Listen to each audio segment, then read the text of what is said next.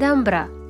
Калмыцкая домбра – музыкальный инструмент с двумя струнами. Под домбру в Калмыкии не только поют и танцуют. Калмыцкие музыканты утверждают, что сыграть на домбре можно что угодно, от простой народной мелодии до серьезного классического произведения. Устройство у домбры нехитрое – корпус, длинный гриф и две струны. У современной домбры 21 лад и нейлоновые струны. В старину калмыки-кочевники играли на гораздо более простых домбрах. Ладов было всего 7. Струны делали из кишок животных, а дерево для домбры брали любое, какое нашлось. Народные мелодии вместе с приемами игры на домбре передаются в Калмыкии из поколения в поколение. Но не только народные мелодии можно сыграть на калмыцкой домбре. Начиная с 20 века народный инструмент все увереннее звучит в мире академической музыки. Под звуки домбры исполняется калмыцкий эпос «Джангар».